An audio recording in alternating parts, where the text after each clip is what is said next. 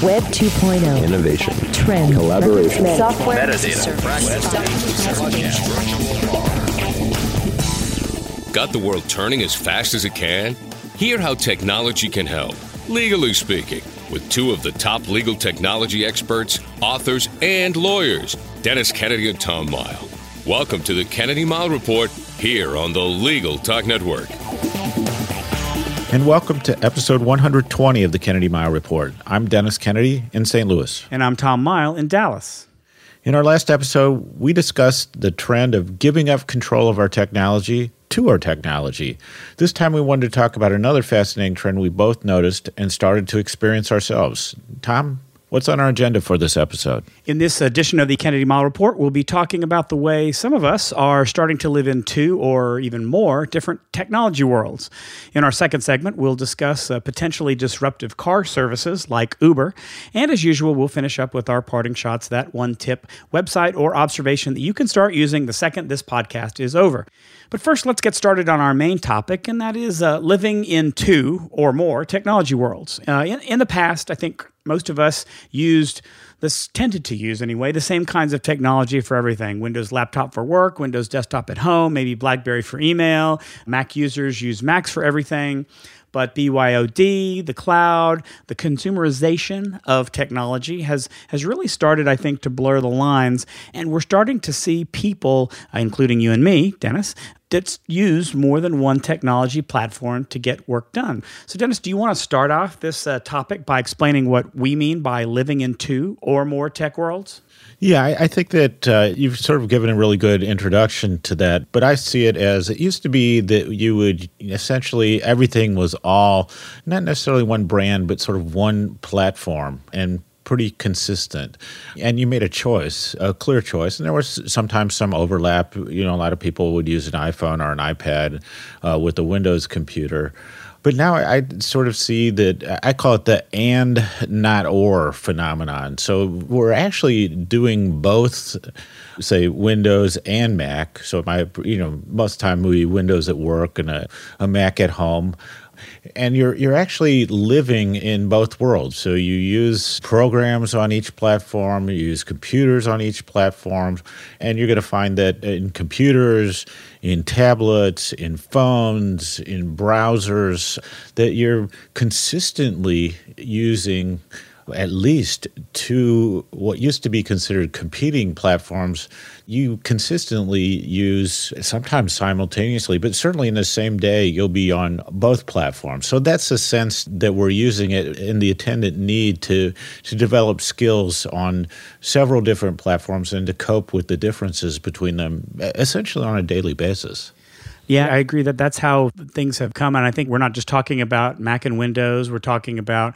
iOS and Android. We're talking about the fact that we have multiple browsers. I know that, that I keep a copy of Internet Explorer on my computer, but I tend to use Google Chrome most of the time for any browsing that I've got. We haven't really mentioned the other operating systems that people are using. So there's Chrome OS that people who use Google are using. There's the Firefox OS, which I'm not sure, I don't know who's using that. That you've got Linux uh, you've got the open source. And then I think we're also talking about software, different versions of software on different platforms. We're talking about using different programs that might accomplish the same thing on different devices. My favorite recent example of this is with Microsoft Office. As I've mentioned here on the podcast, recently changed my desktop computer to a Mac. I have an iMac now. I really like it. I like using it a lot. And my goal has been to do just about as much as I can in Mac OS rather than run Windows, although I'm running parallels on my Mac so I can access Windows program. But I use Microsoft Office 365. I really like it. I like how it's always being updated for me and uh, I don't have to worry about downloading new versions. I have used it on a Windows laptop and, and really liked it. And so I decided to download the Mac version here when I realized, probably a little naively, that the Mac version of Office is two years behind the Windows version of Office. And I was sitting there looking at a version of Office that I haven't really looked at in a couple of years, and it wasn't a pleasant experience. So I immediately installed Parallels on my Mac, put uh, Office 2013 on there, and really like using that particular program. So I, I think that you're going to find that you use different things on different platforms because they just don't happen to do the same thing. That Microsoft is involved and available on both platforms, but the experience is vastly different, and you may have completely different experiences when you use those types of things. Yeah, and your example is a good one, and your approach to the issue is different than mine. So you said, well, I'll go to the newer version of Word and I'll use parallels and essentially use the Windows version. I sort of transition back and forth, and so I always feel like when I'm on my Mac, because I use the, the Office for Mac version of Word, you know, so I sort of feel like I'm stepping back in time a little bit, and you know, I don't see things at the same place. The commands are a little different, that sort of thing, and I just sort of adjust to it because it's not that significant to me because how I use a word processing program is essentially to write, and so in some ways, I could probably get by with a text editor. So I don't have sort of essential features that would cause me to say I need to use, you know, something like parallels to run Word because I need to do certain features or have complex documents. So that can be part of your decision. And I, I, think there are a number of things, Tom, driving this. And, and, so you may find that you own certain licenses and it's expensive to get a Mac version. You may find that there are programs that you want to use or services that you want to use that you're not allowed to install on a work computer for the most part, it seems like there's good overlap in apps between the Android and the iOS world, but there can be some significant differences there. So, not all of this, I think, is. Uh, totally by choice, but uh, but it, it, does seem like it's it's uh, it's really a growing trend. I don't know, Tom, should we, I guess maybe we should talk about each of our different sort of multiple tech universes these days. And I think I'll ask you to start sort of describe the different platforms, devices that you use uh, at this point, and maybe how that's changed. Well, I've always been, and I can remember just a couple of years ago when I I remember at ABA Tech Show to see all the Mac people ridiculing all the non-Mac people, and sort of feeling both defensive and bothered by all of that. I've been a Windows person forever and ever and ever, and I suppose that a certain part of me will always be comfortable and have no problem working in Windows. That said, that's what I use for work. That's what my company uses. I don't really have a lot of choice in terms of using a Windows computer because I primarily live in a Microsoft Microsoft world, and, and it just makes sense to have that computer and that laptop working with me. Recently, as I said, moved to the Mac because it was something I wanted to try. I haven't had a Mac that I've used, and uh, it was a good choice. It was a good decision. I will talk a little bit more about the challenges and advantages of doing that in just a little bit, but I've enjoyed doing that. When it comes to mobile devices, again, I was an iOS person forever, an iPad and an iPhone, and I really enjoyed that. Now I've branched off into the Android world, so I'm really living, I guess, in three different worlds uh, if we're talking about major major operating system platform, Android, iOS, maybe four. We consider Mac OS and then Windows. I've got four different worlds, and we'll talk in a little bit about what's changed and what makes that more possible than ever before. But I guess before we do that, Dennis, tell us kind of what your what your worlds are. I would guess that they are somewhat similar. Yeah, I mean, I think that I sort of go back a really long, really, really long way to the first time I was using Mac, and then it was Windows because Windows dominated the legal world so much. And now I just really feel I'm ambidextrous and have been for a long time in in sort of the the PC platform. But more recently, it's starting to coalesce for me to say, here's my work world and here's my personal world, and my and so the personal side of things has sort of really consciously decided to go all Apple in that approach. And in the work world, I've gone the Windows and Android approach. And you know, there's any number of reasons, but but definitely because I had a choice on this, I went the Android route on the phone because I felt that there was this whole range of devices and apps and stuff that I had no exposure to. And as somebody uh, writing and speaking about technology, it felt like a real gap. So it made sense, and, and then also gave me that way to to really put a line between what's personal and what's work. And and I don't know that that's a good choice for everybody. It's I know a lot of people just shake their heads when I say how I have sort of set up that division between things, but that's sort of the approach that I've taken. I use almost all the browsers on a regular basis, you know, so Chrome, Safari, Internet Explorer, every now and then Firefox. And so I'll use a number of programs in a lot of different ways. And so part of that is, I think, who I am and to one extent, and also that given what I write about, what I speak about, and what I do, that it's just good to have exposure to all those things. So I sort of feel that I have some choice in this, but in in some ways I don't have you know like a total freedom in all that I do to say I can do this one place or the other. So maybe we should talk a little bit about that time like why would you choose to live in two or more kind of different tech worlds, or is there really a choice? Because, you know, sometimes, especially on software versions, if you buy a new home computer, you might have a newer version of software than you're using at work and stuff like that. And so you sort of get in this two or more worlds uh, universe almost accidentally. So I don't know, Tom, choice, not a choice, or how does it typically start for people?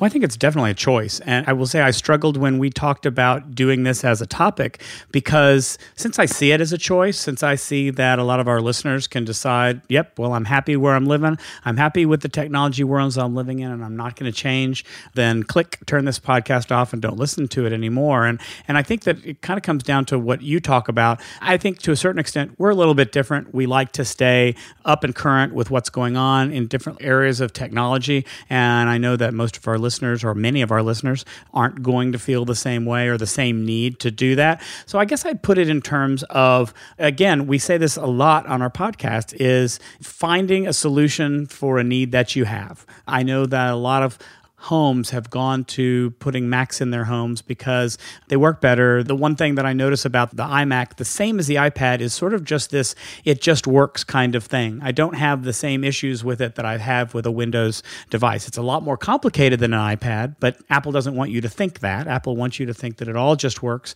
and it all just works just fine. So I think that we've been seeing people go to that more because it fills a need that people have to do certain things and to do them easily to accomplish certain tasks that they want to whether it's in creative things creating movies or, or video or, or, anything like that uh, p- pictures those types of things. When it comes to work i think that uh, if you're a solo and small firm you definitely have that choice. If you the bigger the firm you have the less choice that you have to do it. And i think that's where sort of the bind comes in is that if you're in a place where your technology is dictated to you, where truly BYOD is not encouraged, then you have a certain amount uh, less choice than than you would otherwise. But I really do think that to a certain extent it's choice, and so I guess that part of my question throughout the rest of this segment is going to be why would we choose to be so crazy and to live in so many different worlds, and what are the advantages? What's changed to make it happen? That sort of thing. What for you? Why would you make that choice to do it? Well, I think there's a number of drivers. And I think if you looked at things, you would find in a lot of cases it's kids. You know, your kids are driving some of this because they want an iPad or they want an iPhone, they want a Mac, they're using a Mac at school. That gets the, the Apple devices into your house, and then things may build from there. Sometimes you may find, and I think this will be the case soon in two areas with you may be perfectly happy with the BlackBerry and then find that your firm is switching away to something else, and they may give you a choice, iPhone or, or Android. You know, your plan could come up and you're looking at new phones. You may move to one place or another. I think probably, and this may be a topic for a future episode, Tom, in a couple months, I mean, Windows XP is at end of life period and if you're using windows xp you know on that day or the day after you probably are vulnerable to outside attacks. So you're going to make a change, and so you may rethink, you know, your approach to computers. And again, it could be spouse could be children, but that may move you probably toward, you know, the Apple world. Uh, a lot of interest in the Windows Phone, Windows Surface tablet. That may push you in another direction. You know, philosophically or cost-wise, you might start to look at open source just because it's free, or you may say, I'm committed to certain software platform, but when you say I have to buy, you know, new licenses, that may push you in, in a different direction. And then I also think eh, two other quick things quickly, Tom. I, I think that compatibility issue that used to be such a barrier in the past, where you say, oh, well, if I'm on a Mac, I can't I can't do the same things. I can't transfer data. File formats are different. That's really essentially gone. So that compatibility issue has gone away. And then the whole cloud computing thing, because a lot of things we're doing over the internet through services, and it just flat out doesn't matter uh, what we choose as a device or a platform to accomplish the things that we can do over the cloud. So I, I think all of those things kind of drive some of this, but also give us that flexibility and choice and freedom to try different things. So that's one thing. And then you can sort of fit, as you said, Tom, both what fits the job that you want to do and what you like, you know, what you like the look of, how much you want to spend, that sort of thing, what those choices say about you. I really think that the cloud has been a huge difference on this type of issue. It makes it so much easier for devices to synchronize with each other now that the compatibility and you can look at the same documents no matter what platform you're looking at. Most of my services can talk to me no matter what platform I use. So I can get most everything done on any device that I happen to use. And I think that's a huge change uh, over the past couple of years, something that we hadn't previously been able to do. I will say, kind of as a little side thought, you mentioned Windows Phone and Surface Tablet tablet. I've been, you know, I, I, probably watch more TV than is healthy for me, but I've noticed a lot of television shows lately that have been prominently featuring the Windows Surface tablet. All the actors in it, that's what they use to pull up something or to look at something on the internet or pull up the plans for the factory that they're getting ready to go and assault in some secret agent show.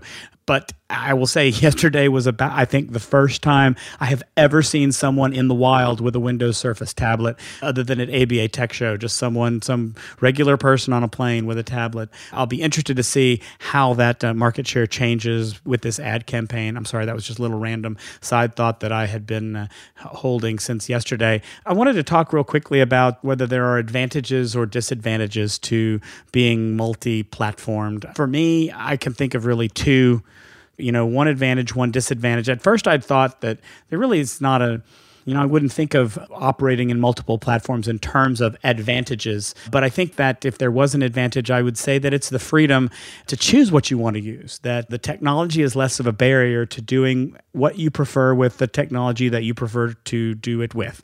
I use an Android phone because I like the customization better than the iPhone. I use a Mac desktop at home because I like using it better. It just works better than a Windows computer. I like having that freedom. And to me, that's the biggest advantage, I think, of using multiple platforms. If there's a problem, for me anyway, I think the biggest problem, the biggest disadvantage is in learning how to use each of the different platforms. If you stick to one platform, then you can be sure that it's going to work the same uh, pretty much no matter which device you tend to use. There are a lot of differences, although I will say that it has not been as hard to pick up using the Mac as I thought that it would be. There are many uh, similarities between Mac and Windows, at least in terms of how a lot of things work, that uh, have made it easy for me to deal with. But I would say that if you're the type of person who finds it hard to learn about just one platform, uh, then then multiple tech worlds may not be the right thing for you. Dennis, what do you think about that? Advantages, disadvantages.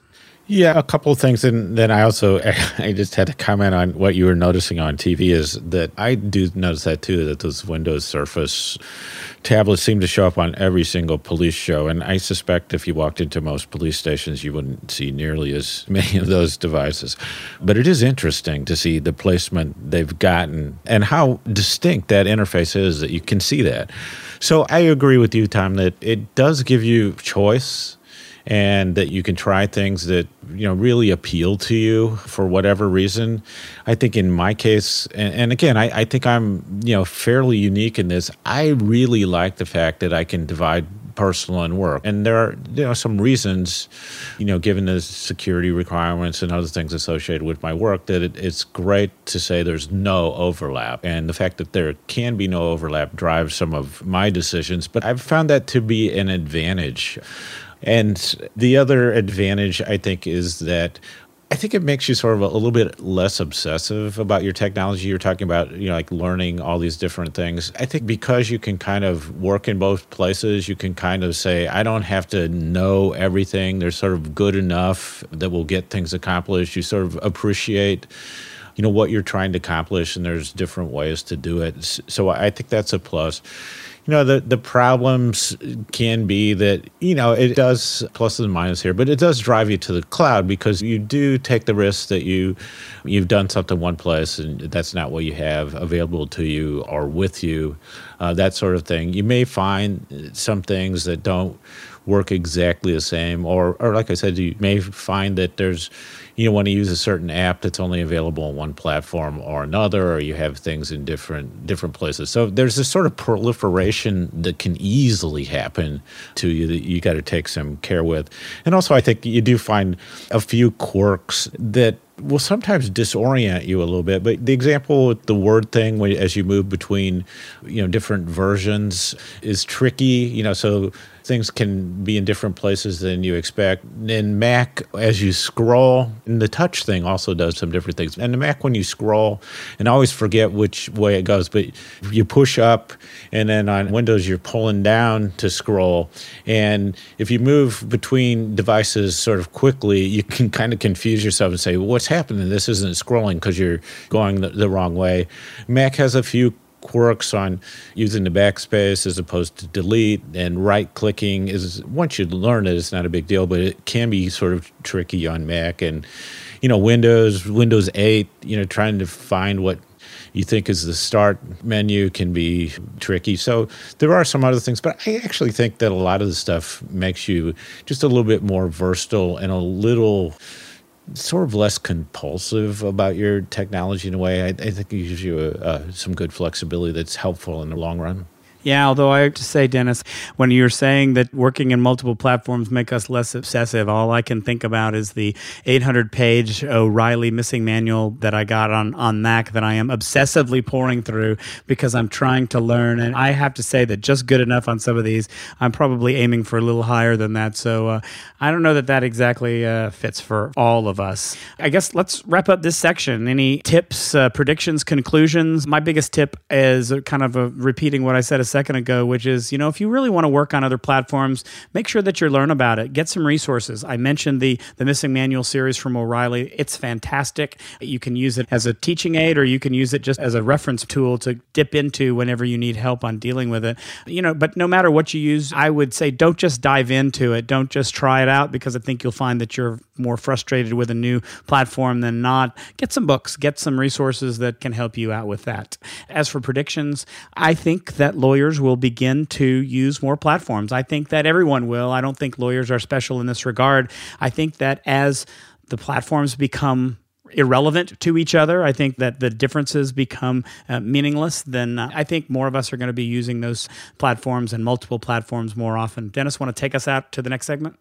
Yeah, I just wanted to say that I think that my best tip is to be consistent in your choices in a given location or uh, you know a different approach. So if you start to go apple and the hum be consistent across that because it's hard it can be hard to get everything connected in the way you want and be consistent and kind of support the different items in your house. And my prediction is that we'll see more of this because i think it's going to be cloud driven. So the fact that we're doing more and more on the internet through these cloud services that becomes the focus. That's what sort of Chrome OS is all about. And I think that the use of those sort of cheap internet connected computers will only grow. So I, I think we, will see more of this, but not because it's a manufacturer device driven, but because it's cloud driven and the application to you know being on the internet and using internet services will really drive that.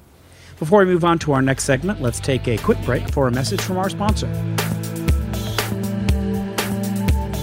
Looking for a process server you can trust? ServeNow.com is a nationwide network of local pre screened process servers. ServeNow works with the most professional process servers in the industry, connecting your firm with process servers who embrace technology, have experience with high volume serves, and understand the litigation process and rules of properly effectuating service. Find a pre screened process server today visit www.servenow.com. We're glad you're listening to Legal Talk Network. Check us out on Facebook, Twitter, and LinkedIn too.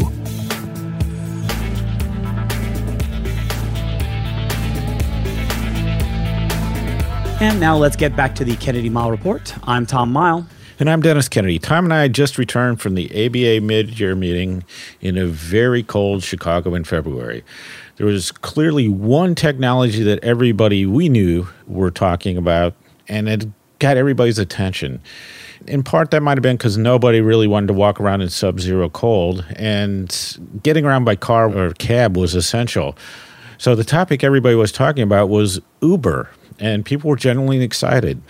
Tom, you started some of the buzz about Uber, so would you start us off on the subject of uh, Uber? I'm amused a little bit that it was a subject of interest because it's something I've been using here for a while now. And I have to remind myself that not everybody is in a place where Uber is automatically available. And frankly, here in Dallas, I don't use it, but I use it a lot when I travel because it is so convenient. The reason why we did it in Chicago was not only because it was so cold, but the hotel we were staying in every night had a taxi stand wait line that was easily 40 or 50 feet long. There were dozens of people waiting for cabs.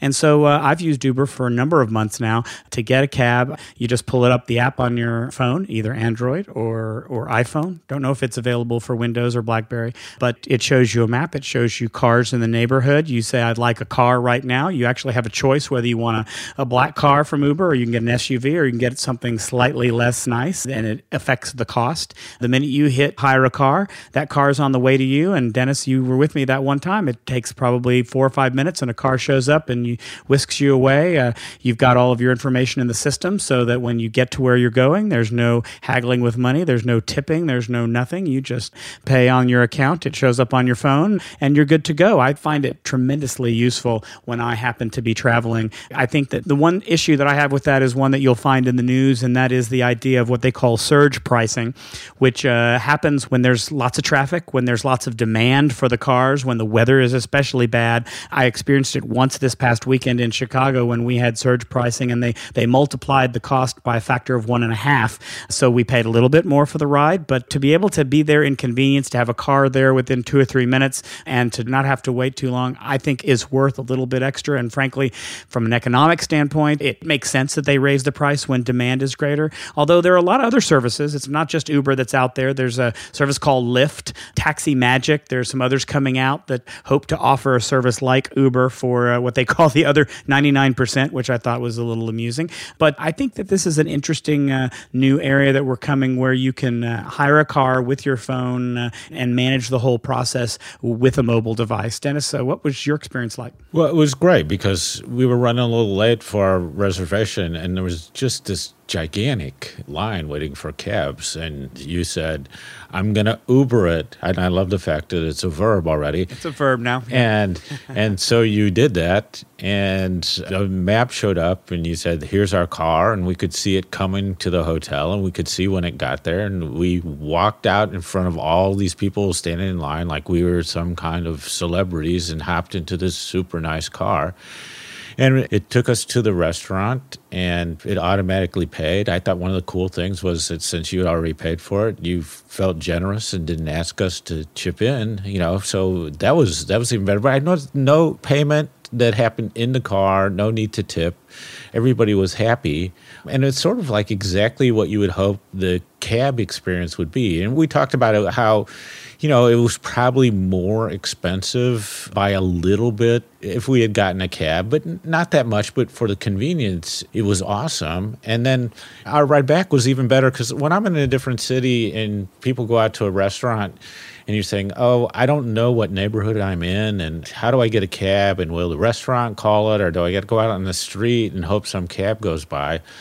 You again ordered up a car and we waited right by the door and this uh, lincoln town car drove up and we said that's our car and we went out and, and it was so cold out there and just hopped in the car and they took us right back to the hotel and, and again like once once we were done got out of the car you were in the hotel you get this sort of online receipt saying that you'd paid for it and it was so smooth and easy and you said wow this just feels like you said that sort of apple feeling sometimes where you go, wow, this just worked. And I'm, I'm sure there's upsides and downsides. And our experience was really good. But you said this is a great alternative, you know, where it's available to that sort of traditional approach of hailing a cab. So uh, I was very impressed, and other people were trying it. And somebody else that uh, went went to dinner another night with you came back. We're, we're just like a raving fan of Uber. So uh, very interesting.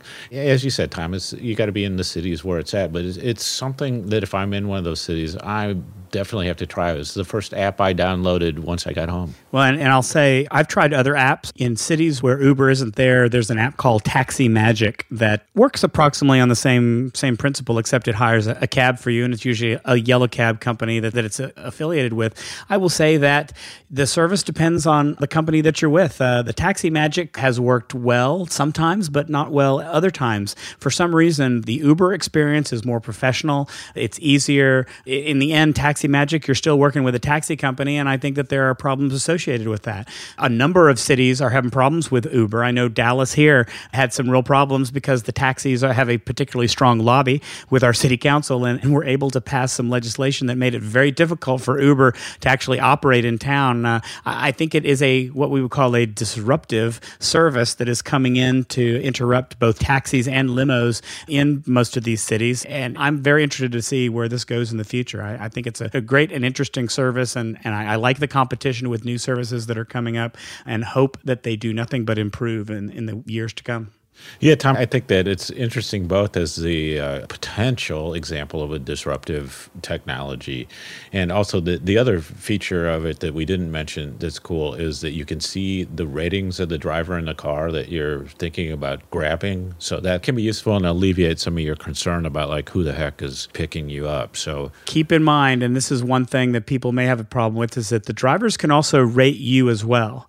And I'm not sure as whether or not that gives them the ability to pass on you if they see that you're out there and you have a poor rating. I think they can choose not to come and pick you up. So uh, uh, just be aware if you're an Uber user, be a good passenger because they're rating you the same as you can rate them. Hmm, maybe that doesn't do away with the need to tip. so now it's time for our parting shots. That one tip, website, or observation that you can use the second this podcast ends. Tom, take it away. The past couple of weeks have seen some really interesting apps come out for reading the news. Uh, the first one came up a, a, number of weeks ago, and it's the Yahoo News Digest. Right now, it's only available for iPhone, although I have it on my iPad in expanded mode. It comes out with a news digest twice a day, eight in the morning, six at night, between seven and ten stories stories, and they've curated the stories. They provide a little summary of what the story is. They show some Wikipedia entries to give you a little background. They show a map, a Google map of where you are. They will give you some Twitter posts on it to see what people are saying on Twitter. Really interesting way of just a little bit of a newspaper on the top stories of that part of the day. Free to use, Great app, hoping and waiting for it to expand to other devices other than just the iPhone. The other one, though, is came out this past week. It's Facebook Paper, and lots of tech experts are saying that this may become your only app for using Facebook. And I'm not quite there yet, but I really like how it looks. It also is only an iPhone app. What it allows you to do is to get your Facebook feed, but to also to create kind of a customized newspaper that you want uh, based on a number of preset topics, news and sports and technology and acute category and an LOL category for something that's funny. It has kind of a flipboard feel, but it's a better than flipboard feel. So it creates a little news magazine for you. Really, really sharp, nice app that they've got. Also free to use. Hope it comes out for both the iPad and, and Android as well. I, am looking forward to that. But uh, really interesting ways to look at and view the news coming out these days. I have a podcast episode that I really like. I listen to a podcast fairly often uh, by Scott Hanselman called Hanselminutes. It's H A N and SEL Minutes, and that's at hanselminutes.com. And he usually covers really technical topics, but the most recent one, episode number 409, is called Model View Culture, a new media platform covering technology, culture, and diversity. And he's talking with uh, Amelia Greenhall and Shanley Kane about the launch of a media company called Model View Culture, which is a pretty cool website. But a lot of the discussion goes into uh, the issues faced by marginalized groups. Uh, that means women, that means minorities, sexual orientation, disabilities, and other groups that aren't standard white male groups, and what they run into these days in tech and how that's going to be addressed by this site, which is pretty cool. But the discussion that Scott has with them, both from their side and his side of trying to deal with diversity and how that's handled in tech and in speaking, um, just really hit home for me. And I think is really a fascinating discussion that a lot of people should hear. I mean, I struggle lately, and, and this year I'm sort of vowing not to find myself in the situations of you know being at a, a seminar or on a panel where it's all a bunch of middle-aged white guys like me because we need to open things up. But the discussion on both sides of that issue by scott and his guests is totally worth hearing by everyone. So i thoroughly recommend that so that wraps it up for this edition of the Kennedy Mighell Report. Thanks for joining us on the podcast. Information on how to get us, as well as links to all the topics we discussed today, is available on our show notes blog at tkmreport.com. If you like what you hear, please subscribe to our podcast in iTunes or on the Legal Talk Network site. You can get to the archives of all of our previous podcasts in both places as well.